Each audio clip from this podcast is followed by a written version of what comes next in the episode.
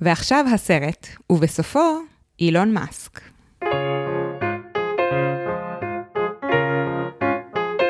היי, אתם על דיסני-פורמציה. אני זיו הרמן לנשדר, ואני משלים את כל הסרטים של וולט דיסני עד שאני מגיע לגיל 31. והיום אנחנו נדבר על לפגוש את הרובינסונים מ-2007, יחד עם אורחת שהיא חברה מאוד מאוד טובה ומשוררת נהדרת. שלום רב לאלישבע בן דוד. שלום זיו הרמן לנשדר. שמות ארוכים מתאחדים יחד סוף סוף. בדוק, אנחנו נשלוט בעולם. יש לי את המייל הכי ארוך בחברה שאני עובדת בה. הצוג של אורחים שאנשים שמקשיבים לנו מאוד אוהבים לקבל. את דיסני-הד בלב ובנפש. בדוק. האמת שכשאני מקשיבה לדיסני-פורמציה, אז אני פתאום עושה חשבון נפש, שאני לא מספיק בקיאה, ולא מספיק ראיתי את כל הסרטים, אז אני גם איתך בדרך. לא, לא, לא. זה שאני פלוט שלמד בקולנוע, ועכשיו רוצה להכיר את כל הסרטים שאף אחד לא מעוניין לשמוע עליהם, ומכריח את המאזינים שלי לסבול במשך 1-3 פרקים, זה לא אומר שאת לא הבעיה כאן, אלישבע. אוקיי, את לא אשמה. אז אני דיסני-הד, כן. אוקיי. ואני מאוד מתרגשת להיות כאן. יופי, זה הדדי מאוד. אני מאוד מתרגשת להגיד שאני מאוד מתרגשת להיות כאן. טוב, אז בואו נראה מה היחסים שלכם דיסני. את מוכנה לשלום המהיר על שם חברתנו המשותפת סתיו צימרמן בולק? שיש לה כל פעמונים. היא תשמח לשמוע שחשבת ככה. אני מוכנה. טופ 3 שלך של סרטי דיסני. אז הראשון הוא נון-טרדישינל, וזה מחושפת. נייס. שאני ראיתי בקולנוע עם אחותי, שאוט-אוט לאחותי, תמיד אומרת שאני לא עושה לה שאוט-אוט. ראינו את זה בקולנוע, התמכרתי לזה, זה היה מהמם. השמלות, השירים, הכל היה מושלם, אז מחושפת זה אחד. השני זה פרוזן, אין לי מה לומר להגנתי, פשוט אהבתי את זה רצח. והשלישי, יש כאן הטיה קשה לזמן ההווה, והשלישי זה אנקנטו. אוקיי. שאני פשוט לא יכולה, אני לא מצליחה, I can't, I literally can't, עם הסרט הזה. יש מגפה. זאת המגפה שאף אחד לא מדבר עליה. כן, אני כאילו רואה כזה. אבל היא טובה. דיסני הדים רבים ביניהם על האם אנקנטו או פרוזן, זה הוויכוח עכשיו. אז התשובה היא אנקנטו, אבל זה לא פייר, כי לאנקנטו היה את לין-מנואל מירנדה, וגם לאנקנטו היה עוד זמן. כלומר, זה יוצא 7-10 שנים אחר כך, והאנשים נהיים חכמים יותר, והעולם כאילו נהיה שמאלני כזה יותר. כן, זה עניין של דעות? זה עניין של ניואנס ושל אבולוציה של שכל. כי על פרוזן אמרו, וואו, סיפור האהבה הוא בין החיות, כמה מתקדם, וכאילו אנקנטו is even more מתקדם. הוא כאילו עומד על הכתפיים של פרוזן, והוא כזה, watch this. אין לנו פרספקטיבה. אני מרגיש. כאילו כל השבועות לפרוזן, אני צריך לשמוע את זה בעוד שנה ולא עכשיו. נכון, לא. כדי לדעת אם זה עבד. יש פה הטעיה, יש פה, אני עדיין, אני בתוך זה. אוקיי, שאלה שנייה. שיר של דיסני שיותר אנשים צריכים לזמזם במקלחת לדעתך? קבל את זה. עולם חדש בעברית. לי זה רבליישן, כי אני ראיתי את כל דיסני באנגלית, אבל הייתי צריכה לשמוע את עולם חדש בעברית לצורך פרויקט. ושפריר הזכאי. איזה פרויקט הכריח אותך לשמוע את זה? סרטון חתונה, אובייסלי, לחברים. כן, זה גני. שפריר הזכאי תרגמה את זה. וזה הכי יפה בעולם. יש לזה משפטים כמו, אם תושיטי ידך, אז מפלא אל פלא, למסע על מרבד קסמים למעלה הובילך, שזה שם כמו אלתרמן. איש לא ייתן פקודות, מה לעשות, נחלום כראות עינינו. ואז בסוף היא אומרת, אני כמו כוכב שביט, שאור הצית, ולא אחזור יותר אחורנית. וזה כל כך יפה. אז עולם חדש בעברית, זה התגלית שלי. אוקיי, את מבינה למה רציתי שאת תבואי לפה? כי רק את תכיני מלא דפים עם כל הדברים האלה, ותמרקרי את השורות הטובות. אני כל כך אוהבת. אני מספדר לקהל את כל מה שקורה פה. תקשיבו, הבית שלי גרעינה כמו תערוכה, הדפים שלה לישבה על הקירות, היא הביאה ציטוטים, אלוהים יעזור, יהיה מאוד כיף היום. אוקיי, שאלה שלישית. סרט של דיסני שהוא underrated בעינייך? הכי הדוב. אין לי כל כך הסבר לזה. אני חושבת שהוא כזה פיל קולינזי, ויש לו סאונד נעים, אבל הוא לא מספר על גבר ענק ערום כמו טרזן, והיה לי יותר נוח עם זה. והוא על חברות ואחאות, שזה דברים שאנחנו אוהבים לדבר עליהם, והוא היה שובב וכיפי. והוא כאילו כמעט ניו דיסני, אבל הוא עוד לא, אבל הוא כיפי. בעשירייה הזו, בכלל של הפרקים של ההסקד, אנחנו קצת יותר מבקרים את העשור הראשון של 2000, שזה עשור שאני מאוד אוהב, כי הוא מוזר. וכי הם מנסים דברים, והם קצת יורים לכל הכיוונים, והם קצת מפחדים. והכי הדוב הוא שם ברצף. כן. והוא, כמו הרובינסון, שנדבר עליו עוד מעט, את מרגישה שהיו שם כמה רצונות שונים, ומישהו אמר, בוא נשים הכל. נראה לי בסדר הכל. it'll be good. כן. אז כאילו, הכי הדוב הוא 20 דקות, הכי עצוב, צריך לקרוא לזה הכי עצוב, ולא הכי הדוב. הכי עצוב בעולם, ואז פתאום, זה נהיה באמת סרט הרבה יותר חמוד וכיפי. אני אוהב את מה שקורה אחרי הטרגדיה. אני אוהב את המערכה השנייה שלו כזה, היא כיפית. כן, דגים, סלמון. טוב, תשובה טובה. אז זה אומר שאת אוהבת אותו יותר מאשר טרזן. אני, כן, אני חושבת שטרזן אפילו לא ראיתי, אני סתם טרש טוקינג את טרזן. את סתם ראית גבר ערום ואמרת, לא רוצה. אמרתי, זה חשוב. אני לא בא איתך ליער, לך מפה.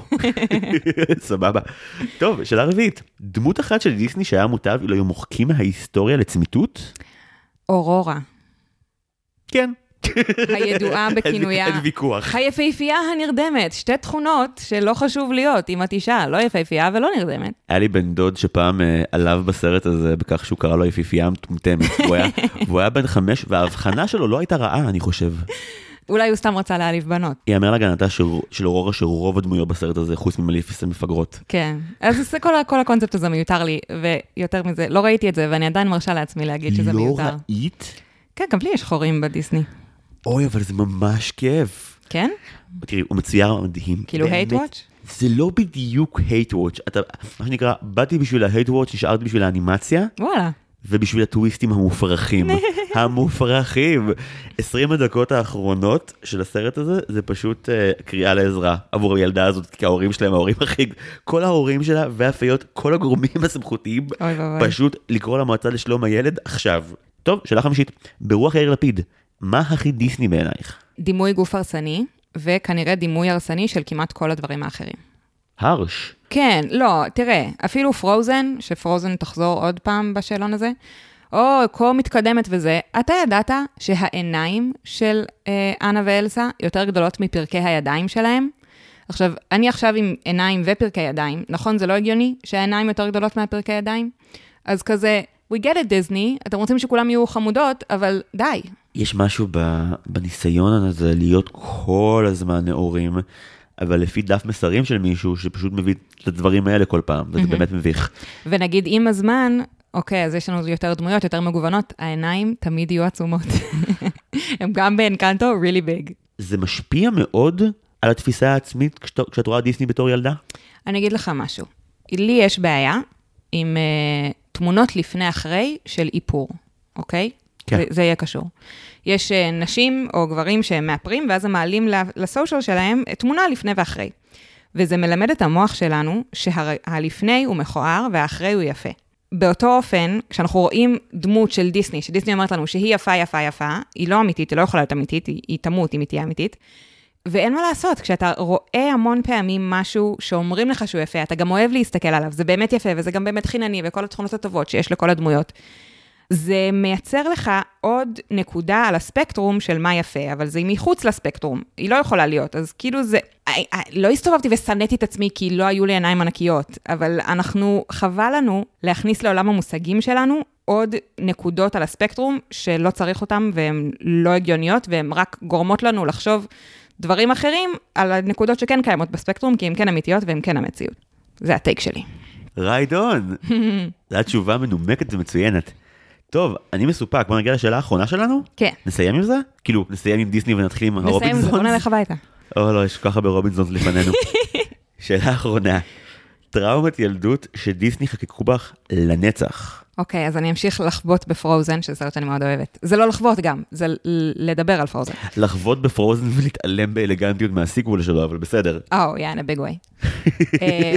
אז זה לא בדיוק ילדות, כי הייתי בת 21, אבל בסוף, do you want to build a snowman? אנה יושבת מחוץ לחדר של אלסה, ואומרת לה, please, I know you're in there. people are asking where you've been.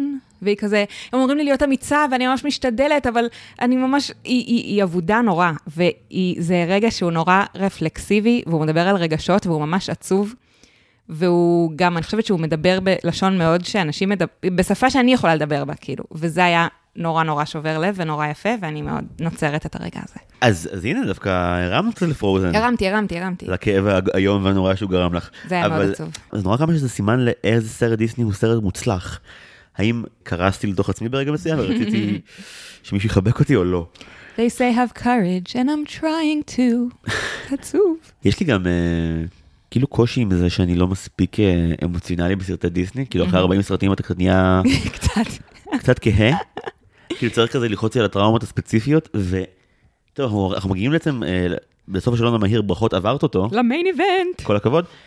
אז לפני שאני אכריח אותך להגיד מה התקציר של לפגוש את הרובינסונים שהכנת, אני אגיד יש לו נקודה רעה אחת אצלי על ההתחלה, אין לו המון אגב, אבל אחת שהיא כזה, היא כבר קופצת לי, ואני רוצה שהיא כבר תהיה לכם בראש לאורך התקציר, אני עצוב בכל סרט שעוסק בילדים שעוזבים אותם, אני סאקר של זה, כנראה גירושים של ההורים עשו משהו בחיווד במוח, לא היה הרבה חברים עד גיל 7, ואיכשהו הסרט הזה, שכביכול כל הטריגרים פרוסים בו כמו מניפה, הוא שוב את התופעה הקלאסית של, אנחנו לא בפיקסאר, אין התעכבות על מה שעצוב, יש מלא עלילה ומלא דמיות משנה לדחוף. כן. אז לא משנה מה התקציר שהכנת, זו דרכי הארוכה להגיד לך שאני מריע לך, על כך שסיכמת את כל זה ל-60 מילים.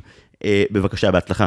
אוקיי, הנה זה בא. לפגוש את הרובינסונים הוא סיפורו של לואיס, ילד שאינו יודע את עברו, ולכן ההווה שלו הוא דמסטר פייר, ועתידו לוט בערפל. עד שמגיע ווילבר רובינסון במכונת זמן גנובה, והשאר, ספוילר. איזו התחמקות מופלאה. זה מעולה בעיניי. זו התחמקות מופלאה, אני אמרתי, וואו, יש כל כך הרבה דברים להסביר, איך תדחוף את זה? יפה, לא עשית את זה. אנחנו נסביר אפס דברים.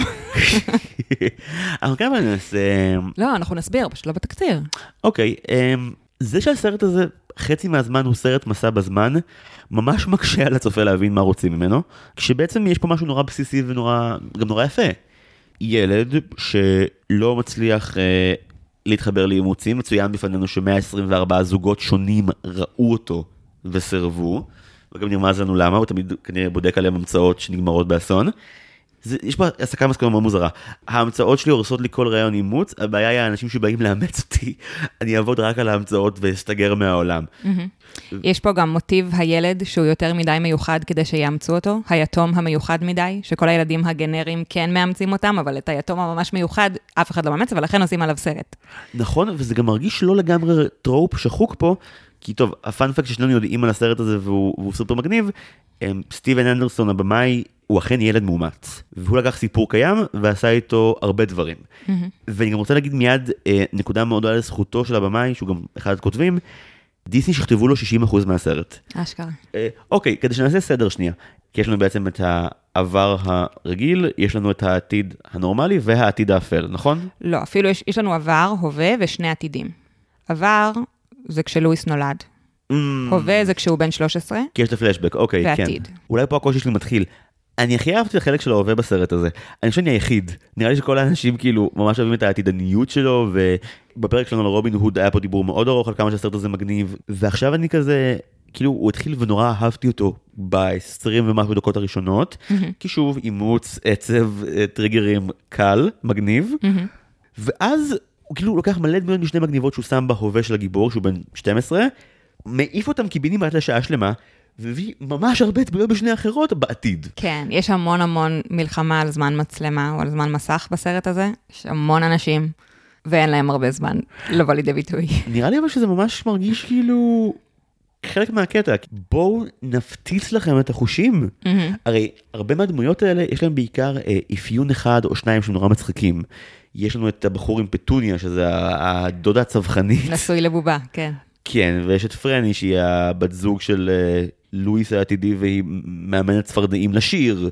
יש כל מיני ציאות. ויש גיבור על שליח פיצה, שזה עשוי להיות הגבר המושלם. והוא היה מקבל כאילו ספין-אוף משלו עם הסרט הזה, היה מצליח יותר ככל הנראה.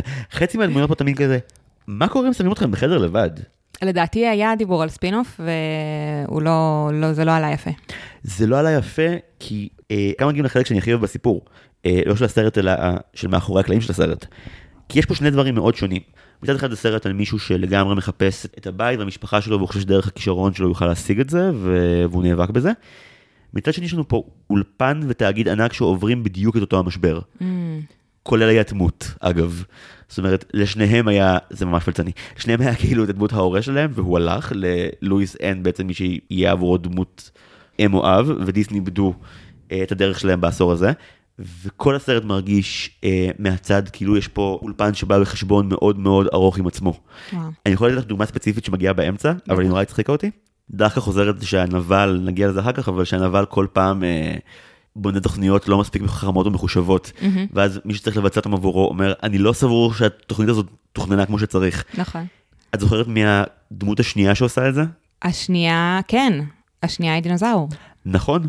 דינוזאור, אחת הפאשות העיקריות של האולפן הזה, 7 שנים אחורה, והם אשכרה דנים בזה. אני אגיד לך מה הציטוט מדויק שהצחיק אותי, רשמתי אותו. מה, עם ה-small hands? לא, לא זה. I have small hands. שנייה לפני שדינוזאור הזה מופיע, מלמדים את לואיס, את המנטרה של המשפחה, אבל אומרים לו גם הסבר למנטרה, וההסבר הוא, כאילו המנטרה היא Keep Moving Forward, וההסבר למנטרה הוא, מכישלון לומדים, מהצלחה לא כל כך, ואז מופיע דינוזאור בפריים. מעולה. אוקיי, ככה אני מבסס את התיאוריה המטומטמת שלי. אני חושב שזה העניין. זה הדבר, המשפט הזה, From failure we learn, from success not so much, זה הדבר שזכרתי מכל הסרט. זה מה שזכרתי, את המשפט הזה. כי הוא מצוין, וכי נותן לגיטימציה אדירה ללוזרים. אם כי בסוף אתה כן צריך להצליח. כלומר, אתה יכול להיכשל, סבבה, אנחנו אוהבים אותך, נכשלת, אבל תצליח בסוף להציל את הדי. כאילו, אל תיכשל לתמיד. יש קצת strings attached לדבר הזה. תופתע לגלות בסרט הזה כמה זה קל למצוא את העתיד שלך, אם סבלת מספיק בשבילו. כאילו, סבלת מספיק? אוקיי, אז בוא נגיד לך, שומע, יהיה מאוד מורכב ומאוד קשה, והשנייה אחרי זאת לפגוש את כל האנשים שיכולים להפוך את זה למאוד קל עבורך. מה הם נתנו לגבי יתומים שמאומצים על ידי עשירים? אבל הם גם לא מיליונרים בסרט. מה, הם מיליונרים רק כי מדענים? הם רוכשים את ה 200 דונם האלה, שיהיו טירה. אני לא חשבתי על זה שהם עשירים, אני חשבתי על זה. אינני מבין גדול בנדל"ן, אבל זה נראה כאילו יש להם חתיכת דבר שם. כי תקשיב, כי הם לא הצליחו להרות, ולשניהם יש עבודות טובות, וככה באמת יש להם איזשהו סכום בצד. אבל לי המאפיין שלהם, המאפיין שבלט לי מההורים שמאמצים בסוף את לואיס, ספוילר, האמא היא מדענית, זה נורא מדבר עליה שהילד הוא מדען קטן, ושהם חסוכי ילדים. כלומר, זה המאפיין שמאוד מאוד בלט לי. הוא לא סתם סופח לאיזו משפחה שאומרת, יש לנו מלא ילדים, בוא תהיה איתנו. זה זוג שאין לו. את רואה למה אני ממש צריך שתהיי פה? כי אני רואה אותם ואני אומר, תכונים בכסף אלה. לבנים. פוצצים. הלבנים האלה. ועד כאילו, אין להם ילד אמיתי, הם לא מצליחים להביא ילדים. אולי זו הסיבה שאתה אהבת את אנקנטו יותר ממני. אני מרגיש שהדברים מתחברים.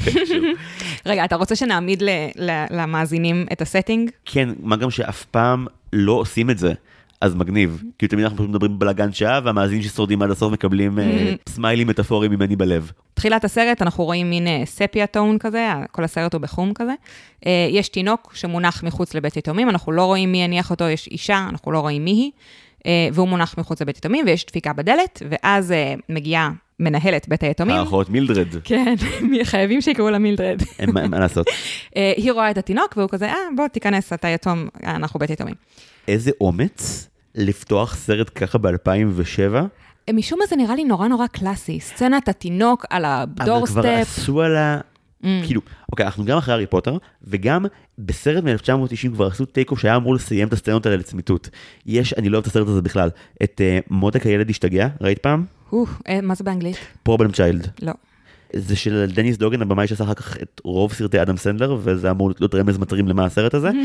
והסרט נפתח בכך שבאמת ילד מגיע גם למנזר או לבית יתומים, והדבר הראשון שהוא עושה, כשהוא בר בין כלום, זה פשוט להשתין הנזירה לתוך הפרצוף. ככה זה מתחיל.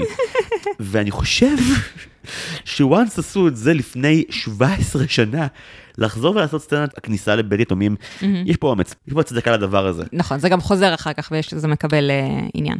נכון, אפשר להפריע לך עוד פעם אחת אחרונה. תמיד. עניין שיחזור בסרט הזה, בקטע טוב, זה על מה אנחנו שמים את הפוקוס, כשבעצם בסצנה הזאת יש לנו תינוק אחד, שתי נשים, והבחירה להסתכל על כל אחת מהן כמושיעה, או כמובנת מעליה, היא טריקית. הסרט כאילו עושה את זה, אבל לא עד הסוף. הסרט כאילו כן נותן לגיבור להתרפסס על אמא שלו מלא זמן, ואז בסוף אתה כזה, ובכן מי לקח אותך באמת, ואז הוא אומר, כן, האנשים מהעתיד, וכזה, לא, לא, הייתה פה מישהי אחרת ששמה עליך, ממש, טוב, בסדר. אז כן, הפתיחה היא כזאת, ואז מגיעים להווה. בהווה, לואיס הוא ילד בן 12, עוד מעט יהיה לו בר מצווה, הוא יהיה בן 13. רגע, אז מטעה פה את המאזינים. עוד מעט, הוא בן 12, אבל הוא אומר... לא תהיה לו בר מצווה. לא, בר מצווה בלב. חלום שלי שבסרט דיסני הגיבור יש לו בר מצווה, לבאי. אין לו בר מצווה, הוא בלונדיני. והוא ילד שהוא נורא קווירקי, הוא אוהב להמציא, הוא מדען, הוא אוהב לגלות ולהמציא, והוא ממש לא הולך לו עם זוגות מאמצים, ומילדרד כזה, שטויות, זה לא אתה, זה הם. אנחנו נמצא הורים שאוהבו אותך. והוא כזה, נמאס לי. שום הורים מאמצים לא אוהבים אותי, אני לא מוכן עם זה יותר. אני אכין מכונה שתפצח את הזיכרונות שלי, אני אוכל לסרוק את הזיכרונות שלי, ואז אנחנו נגלה, הוא אומר, אני הרי ראיתי, אני יודע מי זאת אמא שלי, רק אמא שלי באמת אוהב אותי, אני אמצא אותה, אני אכין מכונה שסורק את המוח שלי ומגלה מי זאת אמא שלי. הוא ממש רוצה למצוא אותה. נכון, אני מרגיש אבל שבמקום שבו אנחנו נמצאים, טוב, כבר אמרת קודם, אבל אני אתן את זה בהבהרה יותר ברורה. אנחנו יכולים לספלל לסרט הזה את הצורה מעכשיו, אוקיי? לא בעוד חצי שעה, כי כמעט כל דבר שקורה בסרט הזה מצריך בחינה מחודשת אחרי שאתה מגלה את הטוויסט. אז אנחנו כבר נהיה בפרספקטיבה הזאת. בוא נאמר את זה עכשיו. בפריים הראשון של לואיס כנער בן 12, הוא חולק את הפריים עם השותף שלו לחדר, בחור בשם גוב. לואיס עתיד להיות הממציא הגדול בעולם והאבא במשפחה שהוא הולך לפגוש. גוב שיושב מטר ממנו על הפתיחה עתיד להיות הבערך נבל של הסרט. אני אומר בערך כי אמרת לפני הקלטה, הוא סייגיק מאוד חמוד, גוב. הוא חמוד רצח. הוא גם יש לו דיבור מתוק, מתוק, מתוק. ראינו עוד סרטים שבהם הסיידקיק של הגיבור הוא גם האיש הרע. לא נבל בהפתעה כמו בכזה אלפה אורס וכאלה. אבל הוא נבל בהפתעה בסרט הזה. אבל הוא גם לא, כי בסוף הוא לא נבל. הוא נבל. הוא קורבן? כן. הוא קורבן... זה מאוד ספיידרמני. לא, הוא קורבן גם של לואיס וגם של ההמצאה של לואיס. הוא קורבן של לואיס פעמיים. כן, האמת של לואיס היה חבר גרוע מאוד. גוב הוא כל כך בסופו של דבר... נעשה לו עוול באמת. אופן שבו גוב נהיה, כאילו הנבל, הוא נהיה האיש במקבט. זה לא 1,000,000% אמין שזו אותה דמות. הוא חמוד כילד, וכנבל... כאילו הדברים שהיו חמודים בו, אז באנימציה נהיו כזה מעוותים, ויש לו שפה מסולסל של רשעים קרטונים, כן. והגבות שלו, והוא גם כאילו, הוא פשוט גם לובש בגדים מגעילים. הוא לא דומה לעצמו. הוא נראה כמוני אחרי יומיים של טרנינג בבית, וכאילו לא הייתי יוצא ככה החוצה, לעשות פיץ' למכונה שהמצאתי. העלילה רצה מהר, יש לנו את כאמור לואיס, לואיס מקבל רעיון אימוץ, במקום להתרכז ברעיון אימוץ שלו, הוא מתרכז בהמצאה הנוכחית שלו, המכשיר שמכין את הסנדוויץ' פינט באדר אנג'לי המושלם. המושלם. הוא הורס את הרעיון בכך שהוא פשוט שופך את כל הריבה והחמאת בוטנים שבאקדח שאמור ליצור את הטוסט. יש שם שורה מצחיקה נורא. בשביל ההדגמה הזו אני אשתמש בלחם רגיל, אך גם טוסט זו אופציה. שורה שהוא אומר, נורא מצחיק. טוויסט מגניב שמגיע בסצנה הזה שברגע שהוא כמובן המכונה נהרסת וכל החמאה והריבה על כל מקום. ולאבא המאמץ יש אלרגיה לבוטנים. אני רוצה לטעון שזו אלרגיה לבוטנים הראשונה בסרט דיסני. אני נותן להאמין לך. וגם כל הכבוד על המודעות, אני מרגיש שהמודעות הייתה גדולה יותר אם הוא היה מת כתוצאה מזה. לואיס כזה, די. בכל סרט שהוא לא סרט דיסני, האבא זה היה או יוצא מישהו מאושפז על אלונקה, או מת. טוב, לואיס פעם בא תהרוג את האיש הזה, הוא גם לא יאמץ אותך, מגיע לו למות. ואז הוא מבין ששום זוג לא יאמץ אותו. אף אחד לא יאהב אותו, רק הוא צריך למצוא את אמא שלו האמיתית, ובשביל זה הוא מתכוון לפצח את ההיפוקמפוס, ולגשת לזיכרונות שלו במוח מגיל 0. שבאופן מאוד נוח הזיכרונות האלה יוקרנו כמו סרט קולנוע בשנות ה-20, רק עם סאונד מאוד יפה. ככה המוח עובד. אז הוא מתחיל עכשיו, 8 דקות לתוך הסרט, יש לנו את המנטאז', יש לנו אותה, איך אומרים מנטאז' בעברית? מונטאז'. מונטאז', הראשון, שזה מהר, והוא מתחיל, הוא הולך לאוניברסיטה, והוא כזה, איך אני אפצח את ההיפוקמפוס, אני חייב להכין את המכונה הזאת. והוא בזמן הזה חבר מחורבן מאוד, כי הוא עובד לילות קיימים, ויש לו שותף בחדר, וזה לא אכפת לו, והוא ממש מטרטר אותו ומפריע לו לחיות, וגוב כזה, ויש לו סכים מתחת לעיניים. הוא עובד המון על המכונה שלו, שתצליח לפצח את המוח שלו, ובסוף הוא מצליח. הוא בונה מכונה שיכולה לסרוק את המוח שלו, ולהקרין את הזיכרונות שלו, וככה הוא ימצא את אמא שלו. יש פה אפליה מאוד בוטה. נכון. יש ילד אחד, ילד קסם, ילד שהוא אינטליגנט, ולכן מותר לו, כמו שאמרת, לרדוף אחרי חלומות שלו, כי הוא חייב להמש את הפוטנציאל שלו. הוא גר עם בחור די בודד ודי חמוד, שרק רוצה להיות טוב בבייסבול. כן. וגם הסרט רומז שהוא אכן לא רע בבייסבול, כשהוא מצליח לישון. כן. אני מרגיש ששום דבר בחיים שלי לא הבהיר לי עד כמה אני חייב להשקיע יותר בשעות השינה שלי, כמו המחשבה שאני אהפוך להיות כאילו האיש במקבט בעצמי בעוד כמה שנים. ומילדרד, שהיא המבוגר האחראי, לא כל כך הייתה בסדר. האמת שלואיס לא ממש נותן לה להשליט סדר, הוא כזה, אני עושה מה שאני רוצה, דברי איתי. אבל היא יודעת שהילד הזה מדיר שינה מעיניו של השותף שלו, והיא לא כל כך עושה עם זה שום דבר. לא. הדבר היחידי שהוא עושה עם זה באמת, זה להביא לגוב שלוק מהקפה שלה. כן. ואז זה לה, that's a good joke, שזה גם שורה משחיקה מאוד. באמת שאני מעדיף לראות סרט עליו. הוא אייקון. לא שלואיס הוא בעיה, אבל כן, התחושה... אבל הוא קצת ילד מלוקק כזה. וואו, אתה כל כך מיוחד. יש לו תסמונת הדמות הראשית. לא, אבל רגע, מה הם עשו כדי להצדיק את זה? הוא יתום. הוא יתום, כן, הוא מסכן. מה שכן, הסרט אומר כזה, היתום הזה יותר חשוב מהיתום השני. נכון. היתום השני רוצה לשחק כדורגל, עזבו אותו, לא חכם. היתום הבלונדיני יותר חשוב מהיתום עם השיער השחור. כן, אבל כזה... כאילו, אני יודע שלשחקני בייסבול בדרך כלל יש הרבה יחס חיובי בארצות הברית, ואולי דווקא הסרט קצת נוקם באתלטים דרך הדמות של גוב, אבל כאילו... אבל אם אנחנו צריכים להגיד שכאילו טוב, מדענים הם העתיד, וספורט זה העבר. גם לפי הסרט, אנשים בעתיד, קצת כמו מה שקורה בוולי, הם קצת הם נהיו קטנים יותר ושמנים יותר, נכון? זה כמו וולי. לא שמתי לב לזה. שמתי לב שהעתיד נראה כמו פרסומת של פלאפון. מלפני 10 שנים. לפלאפון היה תקופה של, היה להם יקום קולנועי של הפרסומות שלהם. כל כך אהבתי את זה. הכל היה כזה סליק ועתידני כזה, ואנשים היו לבושים מאוד מוזר, אם אתם זוכרים, אז ככה העתיד נראה. הכל נראה כמו טוקיו זרחנית, עם מון גשם ועננים. ואת יודעת מי הלחין להם את הפסקול, הפרסומת? מי הלחין? אביב גפן. טוב. זה טרק שנקרא השקט הרועש, ואם אני אשמיע לך אותו עכשיו, את תגלי שהוא אולי מעורר בך אמוציות, כי הוא טרק שנועד להיות טרק פרסומות נצלני. ואביב גפן מלחין מברק בקטעים האלה. זה כל כך לוחץ אחרי הכל. חפשו השקט הרועש ביוטיוב או בספוטיפיי, אני מפציר בכם. ותרגישו אחרי חצי דקה איך לוחצים עליכם. תבכו! תבכו מנובלים, זה העתיד, תבכו. אפשר שפעם אחת לדיסטופיה, כשמראים את העתיד הגרוע, את העתיד האפל, שהוא יהיה הבהיר, ושהעתיד השמח יהיה פחות שמח? לא, אתה למדת קולנוע, אתה יודע שאי אפשר. להפך, למדתי קולנוע. אי אפשר לעשות מה שרוצים. לואיס אי פעם מנסה לתקן, לא בקטע של בוא נחזור לעתיד בשנייה, נמחק את החרה שעשינו. לא, באמת, מנסה להגיד לגוב שמה, לא. לא, זה לא קורה. הוא לא עושה את זה, הוא ממש מתנסה עליו. כשגוב עושה לו מונולוגינג, ואומר לו, אני גונב לך את העתיד, הוא אומר לו, גוב, אתה היית צריך פשוט לא לרחם על עצמך, ופשוט keep moving forward. אני שונא שעושים את זה לדמויות משנה, תמיד לגיבורים מותר לעשות מה שהם רוצים. לא, זה היה ממש פטרוני, מעפן. וגם התשובה של גוב, כאילו, הסרט, הוא מסבר אותה כבדיחה, אבל הוא צודק, אומר לו, לא, אני מעדיף להאשים אותך, וכאילו... וזה נכון, כולנו. אני גם חי בישראל, זו התשובה הריאליסטית לשאלה ששאלת עכשיו, לואיס. אז אני לא רוצה לקחת אחריות על החיים שלי, התשובה היא לא, אני לא מעוניין. ציינת באמת שהמהלך העלייתי האחרון, לפני שמגיעים ליריד המדע, זה שכאמור לואיס מתאבסס על ליצור את סורק הזיכרון, ולהגיע לאמא שלו, כאילו, מרגיש לי שגם הזוג המאמץ האחרון שהוא ראה, הם היו אנשים ממש בסדר. אם הם היו אומרים, יש לנו אלרגיה לבוטנים, הכל היה בסדר. כן, כאילו, הם קצת כזה צפונבונים ומעצבנים, אבל כאילו, הם נראים די חיובים וכזה, רק רוצים לשמוע עליו, וכזה, ההמצאות שלי, והסרט אומר, הם לא מעוניינים בהמצאות שלו, אז הם לא מעוניינים בעני האמיתי שלו, הם הורים רעים, ואתה כזה, לא, גם ההורים שלי לא אהבו שחפרתי להם על המטריקס חצי שעה כשהייתי בכיתה ד', זה לא הפך אותם להורים רעים, זה הפך אותם לאנשים שלא מעוניינים לשמוע שעות המטריקס, מילד בן 10. אבל לואיס הוא ילד מיוחד, והוא צריך הורים מיוחדים. הורים גנריים is not good enough. לא. הם צריכים לעוף עליו. כי הוא מיוחד.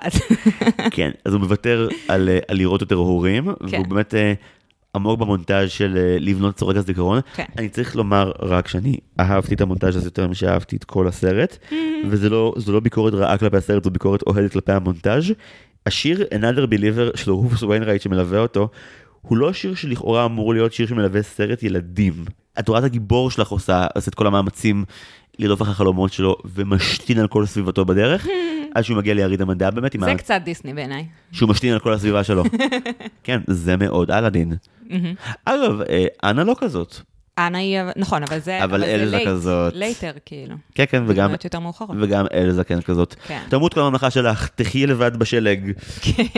תחשבי להרגשות שלך. אני מזדהה עם זה, אבל זה בעייתי. כן, תקשיב, דמויות ראשיות, הן דמויות ראשיות, אין מה לעשות. זה מה שהן עושות. מה הכי דיסני בעיניי? שהפרוטגוניסט זבל בעצם. הגענו ליריד המדע. לואיס מביא את המכונה שלו. לואיס חושב שכל הבעיות שלו ייפתרו. הנה מה שבאגזמי. יש עוד סרט דיסני שמגיע ממש לא הרבה שנים אחר כך, שגם בו יריד המדע הוא אישו גדול. זוכרת איזה? חד משמעית לא. אני ראיתי עוד לפני כמה חודשים, לכן קל לי לזכור. יריד המדע? כן. בביג הירו 6. זהו אישו עצום. נכון, זה היה סרט טוב. אני אהבתי אותו. פללללה. זה מה שזוכרים, ב-MX. וגם שם הגיבור תולה את כל יהבו ביריד המדע, ומה יהיה, וכאילו... זה מוסד חשוב, זה מוסד אמריקאי חשוב, יריד המדע. הקטע שכאילו, זה כמו פרום נייט, כאילו שום דבר טוב לא קורה ביריד המדע אף פעם. נכון, רק קצרות. איך הבנת את מה שקורה לסורק הזיכרון ביריד המדע? למה הוא לא עובד לו כמו שצריך? כי הנבל מגיע מן העתיד.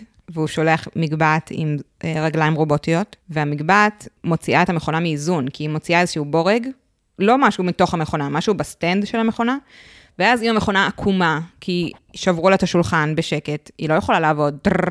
רגע.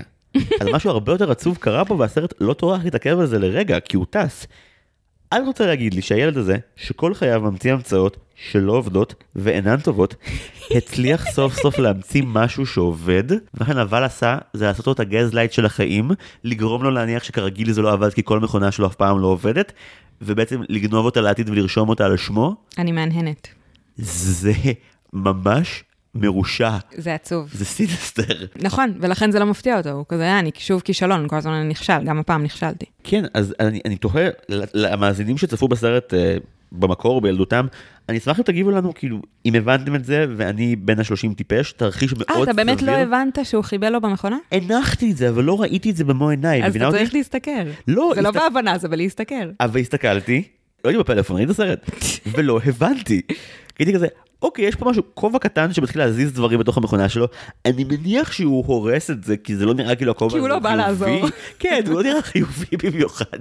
אבל כאילו מין, אולי גם כאילו היה לי את הלמה. כאילו, אני אמור להניח... כן, נכון, זה מאוד מוזר. אני אמור להניח שאם יש פה איש רע עם שפה מהעתיד, ככל הנראה הוא הרע, וכנראה הדבר הזה שיוצא הוא בא כוחו, והוא בא להשמיד את זה. זה מאוד מוזר שאיש בא להבסס על המכונת מוח של ילד. אני יכול להניח שזה הולך להיות הצלחה כלכלית בסחררת בעתיד. באמת אני יכול להניח את זה.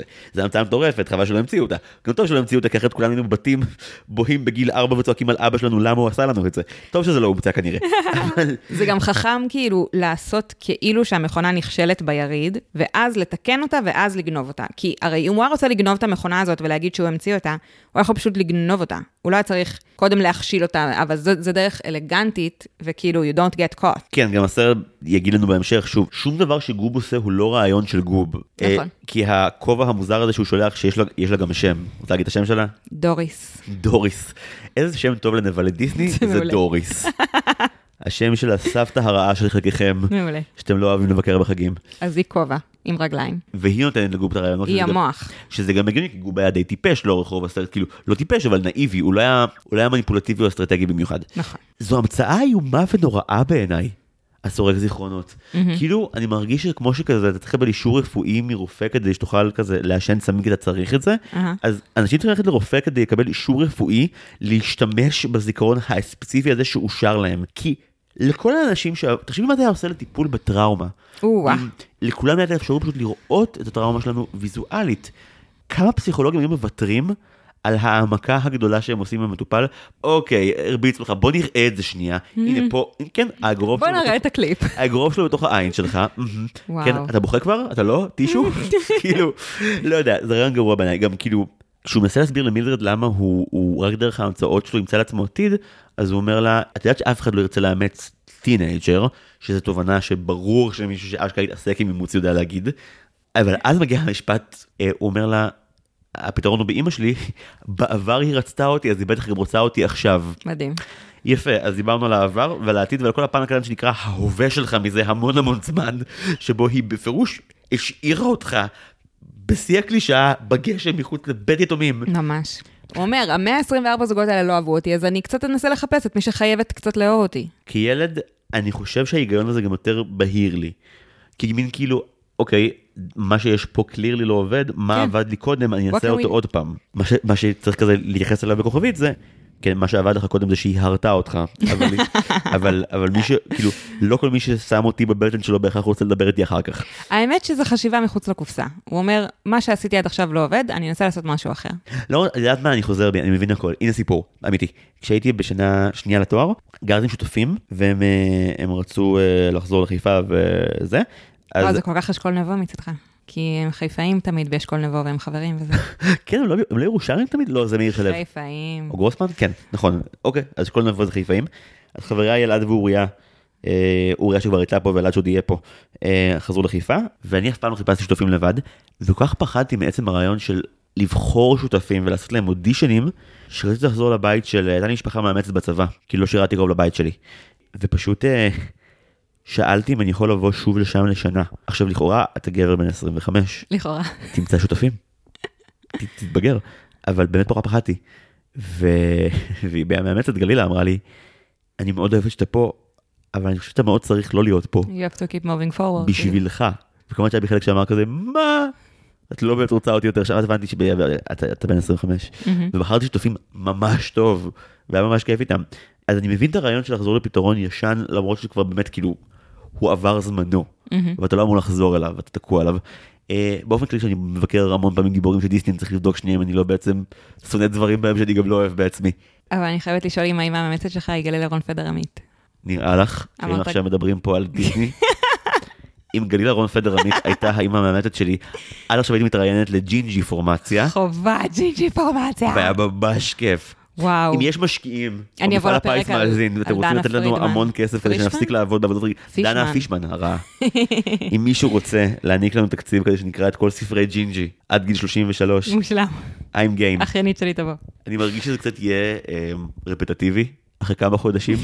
ובכן, שוב הם גילו שהנבל הוא לא נבל, הוא פשוט איש עם שיער טיפה מוזנח, והם הניחו שהוא רשע לשווא. עכשיו הם אוכלים איתו שוב שוקולד, הכל בסדר. ודן יגנוב את הנעל של יפעת, ויגזור את עצמה של דן. יפה. יפה מאוד. ג'ינג'י-פורמציה, באביב הקרוב, באפליקציית דסקתים האהובה לכם. אוקיי, טוב. אז אנחנו ביריד. מגיע נער, שאנחנו לא מכירים, אבל הוא אומר שהוא ממשטרת ה-Time Continuum, משטרת הזמן, שזה דבר חמוד ומומצא, והוא אומר ללואיס, תקשיב, יש נבל, איש עם מגבעת, שהוא מחפש אותך, הוא רוצה להרע לך. ולואיס כזה, תתחפף ממני, נער, אבל באמת זה נכון. הנבל מגיע, והוא מחבל במכונה של לואיס, כמו שאמרנו. הכל נהרס, יש אסון ביולוגי, הר געש שחייבים שיהיה ביריד, ונמלי אש שצריך שיהיה, הכל ביחד מתערבב וכולם מאיזה. לדעתי לואיס מנסה כזה להתנצל, הוא אומר למורה למדעים, אני מצטער, והוא כזה, not now, לואיס, just not now, כאילו, אוף לי מהפרצוף, ילד צרות. וזה מגיע גם שנייה אחרי שממש הרבה דברים נורא כיפים קרו. אני רוצה להביע מחאתי השקטה, או לא כל כך שקטה, על כך שיש המון דמויות משנה מדהימות ביריד, והסרט פשוט מנפנף, אתם לא חשובים, וכזה, הם קצת כן. הם תפורה, הם תפורה. הם תפורה מדהימה, יש לנו ילדה גותית שעושה פרויקטים למלא אש, שגם כשיש את הכאוס ביריד, הם מהוות אמצעי תקיפה מרכזי. יש לנו את הילד הרגיל של הרובש בסרטי יריד המדע, שרק ניסה לעשות את מאונט וזוביוס בשקט, וכאילו לא מצליח שעליו פשוט השתחרר. עכשיו, כדוע הרגע שלא מתפרץ במערכה הראשונה, התפוצץ בשלישית. ואהבתי את כולם, את כל הילדים, ביניהם נושא את פרני, מי שתדע להיות למעשה אשתו של לואיס, כשכבר יקראו לו קורניליוס והוא יהיה מבוגר. זה קורה לכולנו, מתחלף לנו לשם בגיל 13. כן, בעצם הילדה עם הנמלא אש היא המראה השחורה של פרני, כי פרני כאילו מאמנת צפרדעים לשיר, והילדה הגותית מאמנת נמלא אש כדי לתקוף. לגמרי. למה תמיד... Only my enemies. כאילו ילדים גותים תמיד כאילו רוצים לתקוף משהו אגרסיבית, וכאילו אני לא מרגיש שזה ייצוג מהימן של המציאות. כי הרבה ילדים גותים בעיקר... לא עושים כלום חוץ מיות נורא עצובים ולשמוע מוזיקה. אולי הם רוצים לתקוף אנשים, כי נמאס להם שאומרים עליהם שהם רוצים לתקוף אנשים. יכול להיות. גם פעם לא ראיתי ילד גותי משחרר נמלא אש בסנטר, ויש המון מקומות מגניבים בסנטר לפזר אותם שם. אז אני בעדו.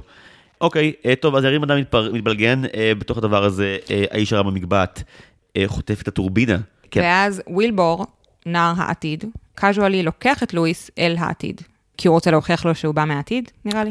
וילבור הוא הבן של לואיס. אני הייתי הרבה יותר מפחד לבוא לאבי הצעיר. באמת, פחד מוות. היית בא עם כבוד? היית בא עם כיבוד הורים? ספציפית, אבא שלי היה כאילו גם ילד מאוד גדול, וגם כזה ששיחק המון כדורסל. והוא היה כזה טינג'ר יותר אנגס ממני. הייתי בא בכבדהו וחשדהו למפגש הזה. אז וילבור אומר ללואיס, תקשיב, ממש ממש חשוב שתתקן את המכונה. כזה, זה ממש חשוב לו, הוא קצת מאבסס על זה שהוא חייב לתקן את המכונה, הוא חייב להאמין בעצמו שהוא ממציא טוב. כי בעצם מה שקרה, שוב, המאסטר פלן היה להרוס ללואיס את כל העתיד המבטיח שלו, בכך שבעצם המכונה שהפכה אותו למישהו תיעלם. כן, ולגנוב לו את העתיד, כי גוב מרגיש שלואיס גנב לגוב את העתיד. בגלל שגוב לא הצליח לישון, הוא פישל במשחק בייסבול שלו, המשחק הכי הכי חשוב בטוח, וכולם הרביצו לו. וניכר שמישהו בדיסני אמר, תקשיבו, כדי שהוא יהיה נבל, משהו ממש גרוע צריך לקרות לו, ומישהו אמר, החלום שלו, זה נצליח בבייסבול, בוא נעשה את זה, אז הוא אמר, לא, בוא נעשה שכולם ידפקו לו מכות, וזה כבר יהפוך אותו לאיש רע. עכשיו, תכלס, אני תומך במחשבה הזאת קצת, כאילו, זה אכן יעיץ את הפיכתך או לנבל, או למשהו הרבה יותר עצוב, אם ידפקו לך מכות, ממש הרבה שחקני בייסבול. ואחרי המשחק, הוא חוזר לחדר שלו, זה קורה נרטיבית באמצע הסרט, אבל אנחנו נראה על זה עכשיו. הוא חוזר לחדר שלו, והוא עצוב. וכשראיתי את זה לפני 15 שנה, אני חשבתי שהוא מחזיק בובה של סטייק. הוא אומר, מיסטר סטייק, you're my only friend. זאת לא בובה של סטייק, זה סטייק מהמקפיא, בשביל לשים על הפנים הכואבות שלו. כן, האיש מסתובב עם צעה, אגב, יפה שלבלתי את המש כסף לאומצות בגודל הזה. הוא כך סטייק ענק, שם אותו על העין. מיסטר סטייק, you're my only friend. אבל אגב, נגיד לי כילד, הייתה השכלה מאוד חשובה לגבי זה שסטייקים טובים לפצעים בעין. הארי פוטר.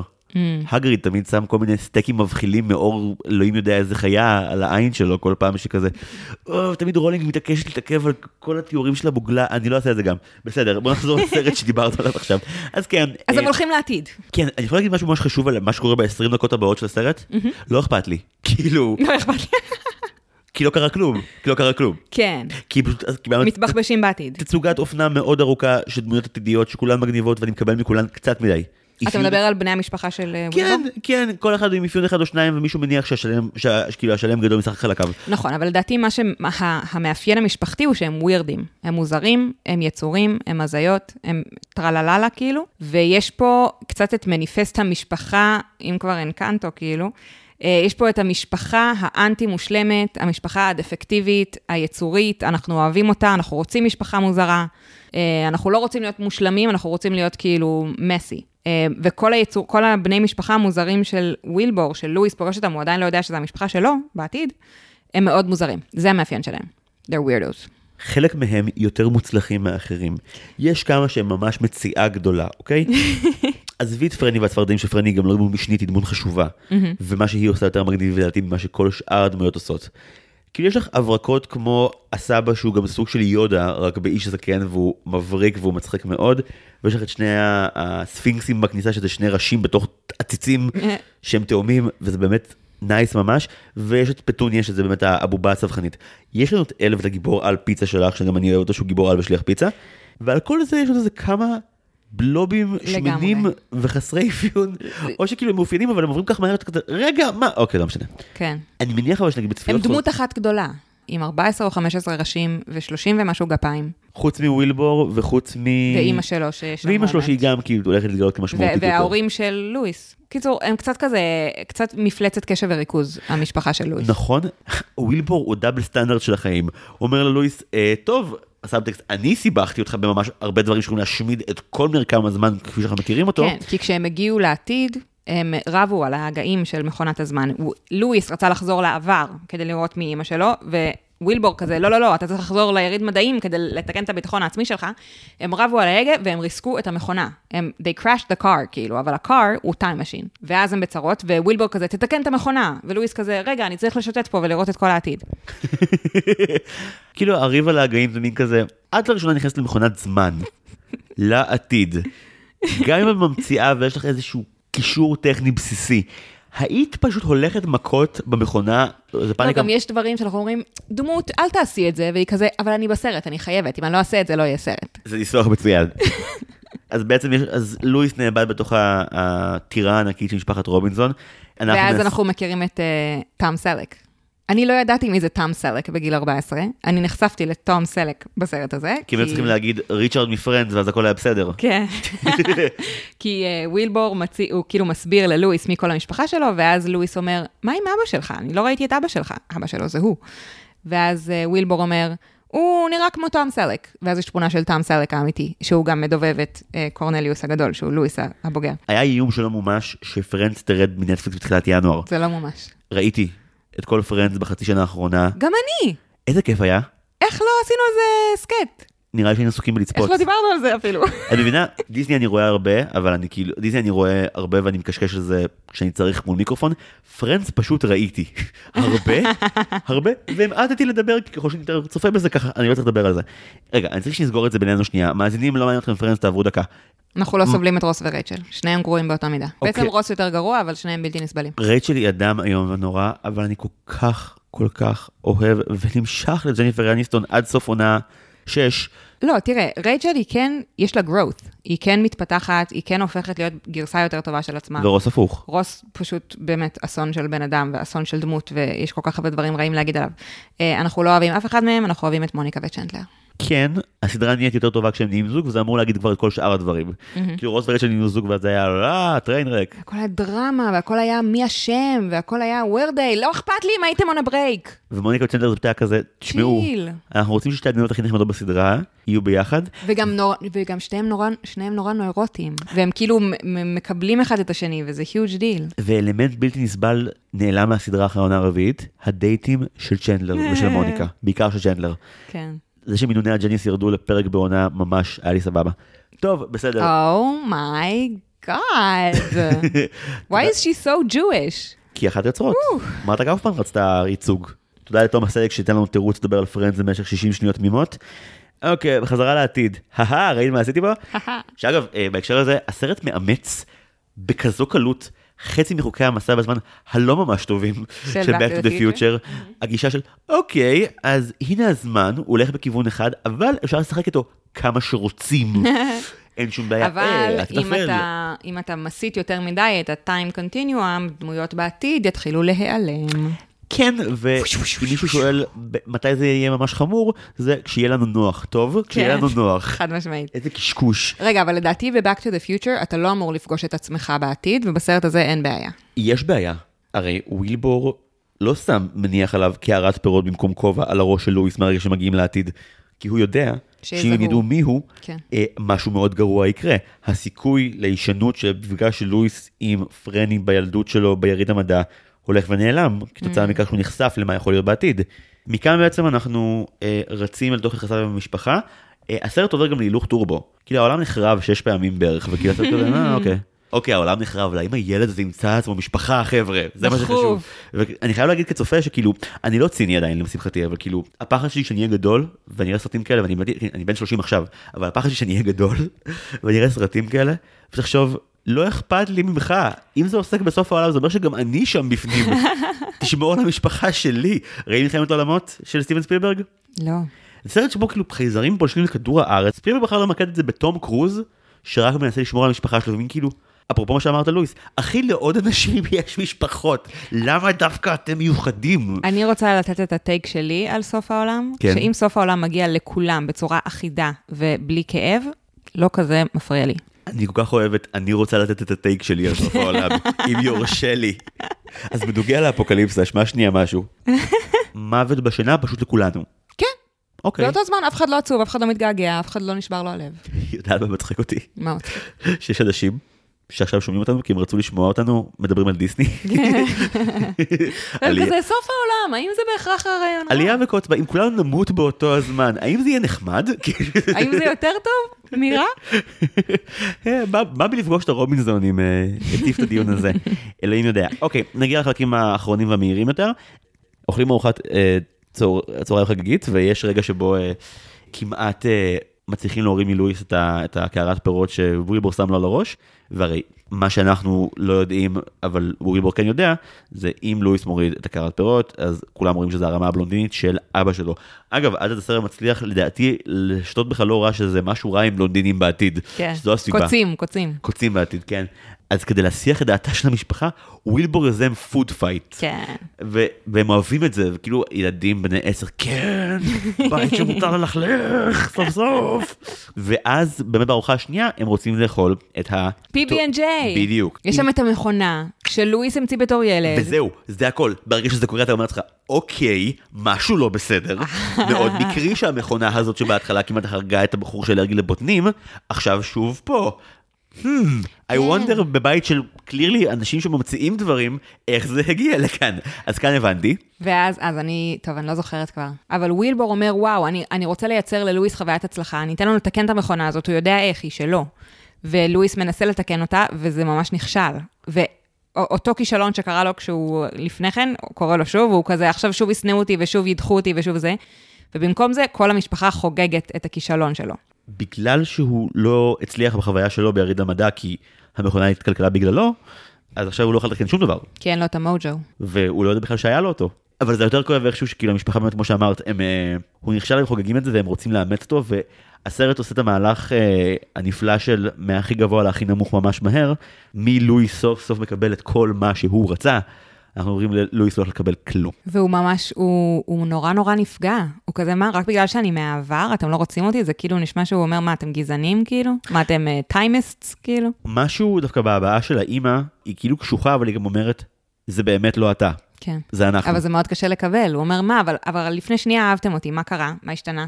הסרט הזה, הוא מדבר על שייכות, הוא מדבר על איפה אוהבים אותך, ומה אתה צריך להיות כדי שיקבלו אותך. כלומר, לואיס, מה שקצת יפה בסוף, זה שבאמת ההורים שמאמצים אותו, המדענית ובן הזוג שלה, הם אוהבים אותו באמת, לא כשהוא ניסה להיות משהו, הם אוהבים באמת אותו, הם אוהבים אותו איכשהו, וזה מה שהם רוצים, וזה נפלא. עכשיו, הסרט אומר לנו, בסוף יאהבו אתכם, בסוף מישהו יאהב אתכם, אתם תיכשלו בהתחלה, אבל בסוף תצליחו, וגם בלי קשר לזה שתצליחו, יאהבו אתכם בסוף.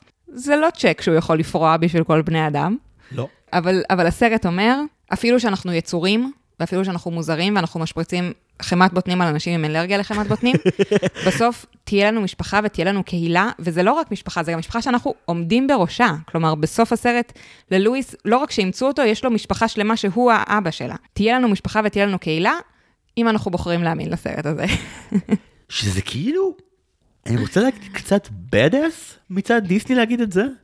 כאילו, משפחה זה הכל, גם אם היא לא ביולוגית. מה? מה אמרתם עכשיו? כן. Holy shit, מדהים. אנחנו רוצים, אחד הסיפורים הכי יפים שיש מאחורי הקלעים של הסרט הזה, אמרנו שהבימאי הוא ילד מאומץ בעצמו, ובסוף של הסוף של הסרט, שאולי אנחנו נקפוץ ישר אליו, יש כמעט, סוף העולם מגיע, יש עתיד דיסטופי, לואיס עוצר את זה, הוא בכוח זה שהוא אומר לאחת המכונות שלו, אני אף פעם לא אמציא אותך, וככה הוא פותר את כל העתיד. בסוף אחרי שהכל בסדר, ווילבור מוכן לקחת את לואיס בחזרה לעבר, למתי שהוא תינוק, ולהגיד לו, בסדר, אני הבטחתי לך שאני אמצא את אמא שלך, בוא נמצא את אמא שלך. והם הולכים להתחלה של הסרט, ואמא של לואיס שם אותו מחוץ לבית יתומים, ולואיס כמעט ניגש אליה, כמעט שם יד על הכתף שלה, אבל הוא בוחר לא לעשות את זה. הוא בוחר, אבל הוא כן רק דופק על הדלת, כדי שמילדרד תמצא את עצמו התינוק, שזה נפלא. אז הוא בעצם מתחיל מחדש את הסרט, ואז ווילבור שואל אותו, למה לא רצית לגלות מאמא שלך? ואז הוא אומר, כי כבר יש לי משפחה, אני יודע שיש לי משפחה. ומה שקרה מאחורי הקלעים, זה שהבימאי מספר, שכשהוא הלך להקרנה של הסרט דיסני שהוא ביים, עם ההורים המאמצים שלו, שם הרגע הזה שבו לואיס מוותר על ההורים הביולוגיים שלו, והוא אומר, טוב לי עם המשפחה שיש לי, הבימאי אומר שזה היה רגע נורא נורא מיוחד בשבילו, לשבת שם עם ההורים המאמצים שלו, שבעצם הם בנו אותו, הם הביאו אותו לאיפשהו עכשיו, וזה רגע עם all the feels, זה פשוט רגע מהמם. בנקודה הזאת הסרט מתחייב למה שהוא אמר, והולך איתו עד הסוף, ולא מוותר ברגע האחרון לטובת פתרון עלתי או גג. לגמרי. ואני חושב שזה מאוד יפה, אני גם חושב שיש עוד רגע אחד בסרט שבו זה מתהווה עוד פעם, ברגע המפגש בין גוב הצעיר לגוב המבוגר. שזו סצנה שבה הצופה גם אמור להבין מי השניים האלה אחד עבור השני, וזה עולה לי בהקשר שמה סיפרת, כי בסצנה הזאת, הרי מתי גוב המבוגר פוגש את גוב הצעיר באיזה רגע? אחרי שהוא חטף מכות, והוא מתייחד עם הסטייק שלו. גוב המבוגר פוגש את גוב הצעיר ברגע הכי כואב בחיים שלו. הסרט לא אגב מבצע את זה בצורה מושלמת, אני חושב שכדי שלא נבין מיד מי זה, ואני מכבד את זה. אבל כאילו, הסתכלתי בצפייה השנייה שאני כבר יודע שהאיש במקבעת הוא גוב הצעיר, כאילו את רואה שבהתחלה הוא לגמרי כזה שומר על פוקר פייס, והוא כזה כבר בא לעוף משם, ואז הוא כזה, לא היה כיף עכשיו במגרש, נכון? והוא עושה לו, לא, בכלל לא היה כיף. והוא כזה, כן, אנשים יכולים להיות רעים, ומין כאילו, ברגע הזה שבו גוב המבוגר מסתכל על גוב הצעיר, הרגשתי שהכתיבה ויתרה עליו קצת, בקטע של, קורה בו משהו הרבה יותר עצוב ממה שאתם מראים לנו. כן. אתם מראים לנו אדם שחי שוב את הרגע הכי כואב, אז נכון, הוא לא בשנייה הכי כואבת, הוא באפטר מהספירה, כשכבר הוא רואה את עצמו הולך אחרי ששוב, אני אחזור על זה, שחקני בייסבול, ברבים, לא שחקן, רבים, דפקו לו מכות, אלה אנשים אתלטים, והסרט לא חומל ברגע הזה, כאילו, הוא כן מראה לך לראשונה את האיש במקבעת בתור יותר מסכן מעלוב, אבל זה לא מספיק, כן. וגם, כאילו באמת, כל החמלה מגיעה מגובה קטן, שעוד לא עשה דברים רעים, והוא מסתכל על הפרצוף של, אין לי אף אחד, והסרט גם נפרד ממנו בסצנה הזו בבדיחה, כאילו, המיסטר סטייק, יום הונפרנד. בסוף ראית הסיפור של הדמות שאולי פוגשת דברים מעניינים ורואה עולמות, אבל המהלך הפסיכולוגי שלו לא היה שלם. המהלך שלו מול המשפחה היה מאוד שלם, והוא באמת מקבל את ההחלטה הזו, זה מרגיש אמין. כן. אבל זה ממש ציני ומבוגר, אבל כאילו זה קצת יותר קל לדעת שזה ילך סבבה, אם כבר ראית את האנשים האלה בעתיד. לגמרי. ואת כל החבורה שלהם. לילד שיש לו מצוקה ועכשיו צופה בזה, כאילו, הוא לא ראה את העתיד. הוא יכול להאמין שיהיה לו עתיד טוב, כי הסרט מאוד לוחץ על, באמת, אם תאמין יהיה בסדר. אני רוצה להאמין מאוד ולו כי סטיבן אנדרסון במאי באמת, היה לו חשוב שזה יופיע בסרט. זה סרט דיסני מהיחידים שראיתי, שהגיבור יתום, וזה עניין אמיתי. לא הטראומה של המוות של ההורים, זה אפילו לא פה, וההורים חיים ככל הנראה איפשהו. זה ההתמודדות עם זה שאין לך בית. והם עושים את זה מאוד מאוד יפה כאן, מאוד מאוד יפה. אני מסכימה. וכל הקטע של המשפחה העתידנית והצבעים וההרפתקאות, הוא טוב בעיקר לרגע אחד שבו הם באמת אומרים לו, אתה לא יכול להיות חלק מהמשפחה הזאת. והוא בטוח שזה כי הוא לא טוב להם, או כי הוא לא רצוי, ולא כי אנחנו צריכים שתהיה חלק מהמשפחה הזאת, אז תלך, ואז תהיה. וזה גם פרדוקס טיים טראבל מגניב וקלאסי. ביחס לדיסני בסרט הזה, יש משהו מאוד לא מעודן, אבל גם נכון בהקבלה שהסרט עושה בין לואיס המבוגר, קורניליוס, לבין וולט דיסני עצמו. הסרט, היוצרים שמו לקורניליוס בפה את הציטוט של דיסני, כי moving forward הוא חלק מציטוט יותר גדול שדיסני אמר. אנחנו מסתכלים על העתיד בסקרנות. רוצה להקריא אותו שנייה? כאן במחוזותינו אנחנו לא מסתכלים על העבר יותר מדי זמן, אנחנו ממשיכים להתקדם קדימה, פותחים דלתות ועושים דברים חדשים, כי אנחנו סקרנים, והסקרנות ממשיכה להוביל אותנו בדרכים חדשות. מדהים, ואז כל הציטוט מתפוגג, ורק נשאר Keep Moving Forward. והשם של מי שאמר את זה, שזה וולט דיסני, ואתה כזה, אז האיש הזה שהכאיב לכולם ממש הרבה, גם אמר דברים חכמים פה ושם. סתם, אני אמת שכאילו, דיסני זה דוגמה קלאסית לגיבור, שאת שואלת את עצמך, האם זה שעשיתי המון דברים רעים, אבל גם שיניתי את כל פני האומנות והכלכלה, 6 פעמים בערך, מצדיק את המעשים שלי. אבל אני מרגיש כבר בספיק פרקים דנו בזה. אז נחזור למה שהסרט רוצה להגיד, וזה, אוקיי, אני בעד Keep Moving Forward כמסר, עם סייג אחד, אפשר? כן. Also go to a therapist. כן, גם זה. גם זה. אבל גם, ושים לב שאתה לא מדחיק הכל, while you're keep moving forward. נכון. כאילו, לואיס, לפני שהוא מוצא את המשפחה שלו, ואז גם מגיע לאיזשהו מקום מאוד שלב עם עצמו, יש זמן מאוד ארוך שבו הוא פשוט באמת מניח שלא צריך הורים. אני אשיג את החיים דרך ההמצאות, וההמצאות אכן, יחד עם המשפחה, משיגות לזה עתיד שהוא נפלא, אבל הטעות הזאת של להניח שבלי אנשים אני אסתדר יותר טוב, פשוט צריך להמשיך קדימה, זה הדארקסט טיימליין של Keep Moving Forward. נכון, אבל באמת יש בזה משהו מפתה. להגיד, אני לא צריך אנשים, אני יכול לבד, אני אבנה את העתיד שלי. זה משהו שאתה יכול לשלוט בו. אתה יכול להגיד, אני לא יכול לשלוט בהאם הורים רוצים לאמץ אותי, נכון? אבל אני כן יכול לפצח את ההיפוקמפוס. ולהמציא מכונה ולהיות מיליונר, ולא יודעת מה יקרה אחר כך. אז Keep Moving Forward זה בעיקר אמור להיות גרסה יפה יותר ל... Don't give up, או... לא, באמת, זה הרעיין. או לא לאבסס, לא לאבסס. אבל כי אם הוא פורד אומר, אחי, תאבסס, תאבסס ממש הרבה, העתיד הוא הכל, תמציא מלא דברים, מתישהו יהיה איזשהו לחם ממכם על בודנים וריבה, שייצא כמו שצריך, פשוט תעשה את זה. אני חושבת ש-Keep Moving Forward, זה אומר, אתה יכול לחשוב המון כל הזמן, על מתי דפקו אותך, מתי עשו לך עוול, איפה טעית, מה פישלת, איזה דבר מטומטם אמרת, איזה קאמבק לא אמרת.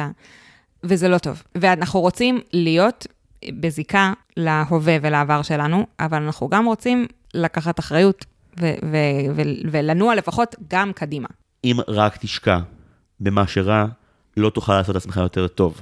הסרט לא אומר, תתעלם מהכאב, תתעלם מהטראומה, תזנח אותה בצד הכביש, אני רוצה להאמין שזה לא מה שהוא אומר. נכון, הוא גם מאוד בעד כישלונות, והוא בעד לא לברוח מהם ולא להתנתק מהם, ולא להגיד, זה לא קרה, זה לא קרה, לא, לא, לא. וכאן מגיע גם שוב החלק המעצבן שאני חייב לומר, זה נאמר אחרי שברצף יוצאים החוצה, פנטזיה 2000 ודינוזאור ואחי הדוב והגיסה נפל על הראש, וכאילו גם הסרטים שאנחנו אוהבים, אבל תמיד או שהם התרסקו בקופות או שהמבקרים שחטו אותם, וזה יוצא אחרי צ'יקן ליטל, שאני בקרוב מגיע גם אליו בעשירייה הזאת, וכשהם אומרים, אנחנו נלמד הרבה מכל כישלון, הם לא רק אומרים לך מסר לחיים, הם מציגים לך מודל עסקי.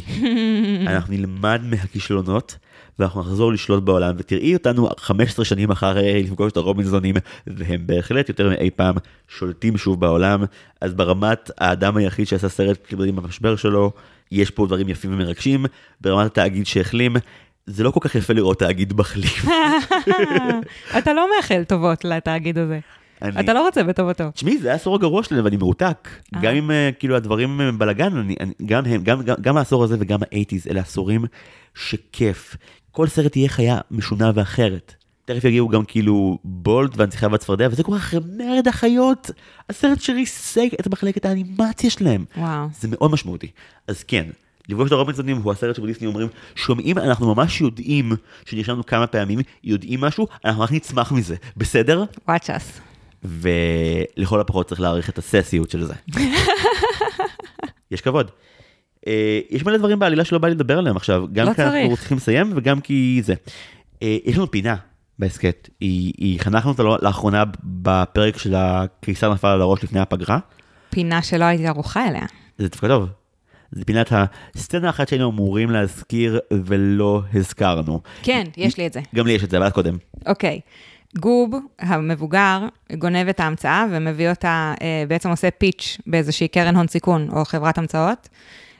עושה פיץ' נוראי. בכל מה שיקר לי, שזו גם הסצנה שאני חשבתי עליה. זאת לא הסצנה, אני עובדת בקרן הון סיכון, ולכן אני כזה מושלם. הוא עושה פיץ' ממש גרוע, והוא לא מצליח למכור את ההמצאה שלו לקרשים.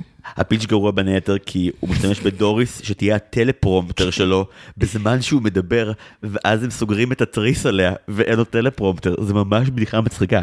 זאת הסצנה שלי. כן, ואני גם ספציפית אוהב את הקטע שבו המכונה מתחרבשת לגוב המבוגר, ואז פשוט רואים את האיש, המנכ"ל הקטן והשמן והחזק, פשוט מתגלגל כמו כדור, שוב, שמופע בדיסני קלאסית, אבל מתגלגל על השולחן, זה פשוט אף. כן, זה היה הסלפסטיק הכי... הוא באור פיזי מבוצע כהלכה, אין לי מילים. אני גם אוהב... טוב, בגלל שזאת הסצנה שלך, אני אגיד שהסצנה שלי בפינה היום, תהיה הסצנה שבה לואיס נמנע מלקחת אחריות אמיתית על המעשים שלו, ומייצא לזה שזה סרט מסע בזמן, כדי פשוט לחזור שנייה לרגע שבו גוב לא תופס את הכדור, להעיר אותו ולגרום לו לתפוס אותו. זה פתרון קל, הוא לא עוזר לאנשים אמיתיים שיש להם חברים, ויש להם מערכות יחסים מורכבות. אבל לפחות הוא עשה את זה. נכון, והאם התרגשתי כמו תינוק שזה קרה, ושמחתי מאוד עבור גוב, שכבר לא יהיה נבל, אלא יהיה לו חיים יותר טובים. כן. וגם את גוב מאבצים. את גוב מאמצים אחרי שבאמת הדארקסט טיימליין שלו לאורך כל הסרט זה שבעצם לואיס הטיל על גוב את הכללה שלו. לואיס הפך את גוב לטינג'ר הזה שאף אחד לא רוצה לאמץ כי הוא מלא במרירות. ולכן גם גוב הוא הדמות שנחייב בסרט. אני רוצה להזמין את המאזינים שלנו לחפש שיר בספוטיפיי שנקרא Little Wonders, כי זה השיר שסוגר את הסרט. אם הייתם אלישבע בגיל 14 ב-2007, אז הייתם שומעים את השיר הזה כל יום כל היום, כי הוא all the feels, והוא כזה מנחם, והוא כזה, כן, הדברים החשובים בחיים, זה little wonders, ו-time falls away, but these small hours still remain. אז אין לנו זמן באמת לדבר על השיר, אבל תמצאו אותו. אני אגיד כקונטרה, שדיברנו לפני ההקלטה, וצחקנו מזה שכאילו כל אחד התלהב משיר אחר בסרט. אז אלישבע באמת קצת אחרי משיר סיום המאוד עוצמתי והמאוד מרגש. הוא נורא קיצ'י, הוא נורא 2007-אי, והוא גם כאילו vague as hell. כאילו, מה אתה רוצה, רובי, איך שקוראים לך? מה? אני כקונטר את הקש ולהגיד ששיר הפתיחה, של מוטאז' הפתיחה, Another Believer של רופוס ויינרייט, גם אותו חפשו, והוא ממש ממש נוגע ללב. הוא יותר טוב משלי. לא, אבל שלך נוגע ב-2007 הוא נגע. לא, גם ב-2022. את אוהבת סיים, אל תתביישי בזה, הדיסני-הד, זה חלק מהותי בזהות שלנו. ראית, אמרתי שלנו? כי אני אנסה להתקרב פנימה לקהל שלי, בצורה עלובה, כן, יפה. טוב, אלה היינו אנחנו, היה מאוד מאוד מאוד כיף. זיו, תודה שהזמנת אותי. זה השורה שלי, אני אמור לסבוח שבת. באמת לדיר שבת, ואני חושב שתבואי שוב, האינפוטים שלכם הם עונג תמיד, ואנחנו נמשיך איתם גם אחרי שהמיקרופון ייסגר. אז ממש תודה. תודה רבה למעצב שלנו, טל סולומון ורדי, תודה ענקית למנחין של הסקט, נועם טבצ'ניקוב, תודה למחלקת התחקיר, המונה את סיגל צחורי ואוריה אורן יוסף, ותודה גדולה לאחראית השיווק שלנו, סתיו צימרמן פולק. אם אתם עוקבים אחרינו, אוהבים אותנו, או אפילו מחבבים אותנו, תנו לנו לדעת. יש לנו עכשיו דירוג בספוטיפיי, הוא נראה די טוב, אם תסוכו 5 כוכבים, הוא כנראה יהיה הרבה יותר טוב. Please do that, Apple Podcast, כל החבר'ה האלה. כמו כן, אם אתם עוקבים אחרינו לייב, פרק הבא שלנו הולך לעסוק בסרט שאף אחד מכם לא ראה, שוב. אנחנו רואים את חופשי ומאושר בשנות ה-40, זה 2 סרטים קצרים שכוללים את מיקי, דונלד וגופי. חבר'ה, זו המסיבה שלי ואני אבקע אם אני רוצה. אחרי זה יהיה פרק על ראיה, אז כאילו נאזן גם עם חדשים עוד פעם. זהו, זה כל המידע שנאמר לי שאני אמור למסור על ידי עצמי. אלישבע, את מלכה שבאת פה, תודה רבה. אני זיו הרמן, נשדר, ועד הפעם הבאה. היו שלום.